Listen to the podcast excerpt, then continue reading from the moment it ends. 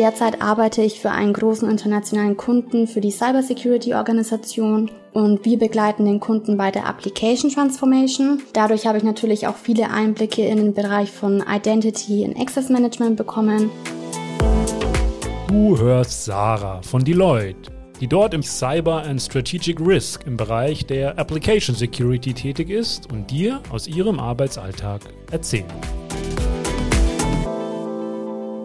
Ich bin jetzt derzeit in der Rolle eines technischen Communication Specialist. Also ich manage den Kommunikationsplan sowie die Kommunikation über verschiedene Kanäle für den Kunden. Und dadurch muss man auch sehr viele Events organisieren, Meetings organisieren, auch das Fachwissen natürlich über die Application Transformation selbst haben, dass wenn jetzt jemand auch was im Kunden Social Internet nicht findet, er mich ansprechen würde, was sind die Next Steps, ähm, wo finde ich hilfreiche Links, was mache ich, wenn zum Beispiel der MFA Reset nicht funktioniert funktioniert.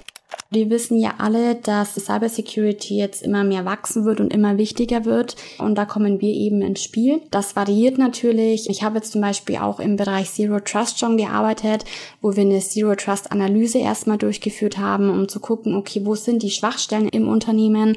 Und daraufhin konnten wir dann die passgenaue Lösung für den Kunden etablieren.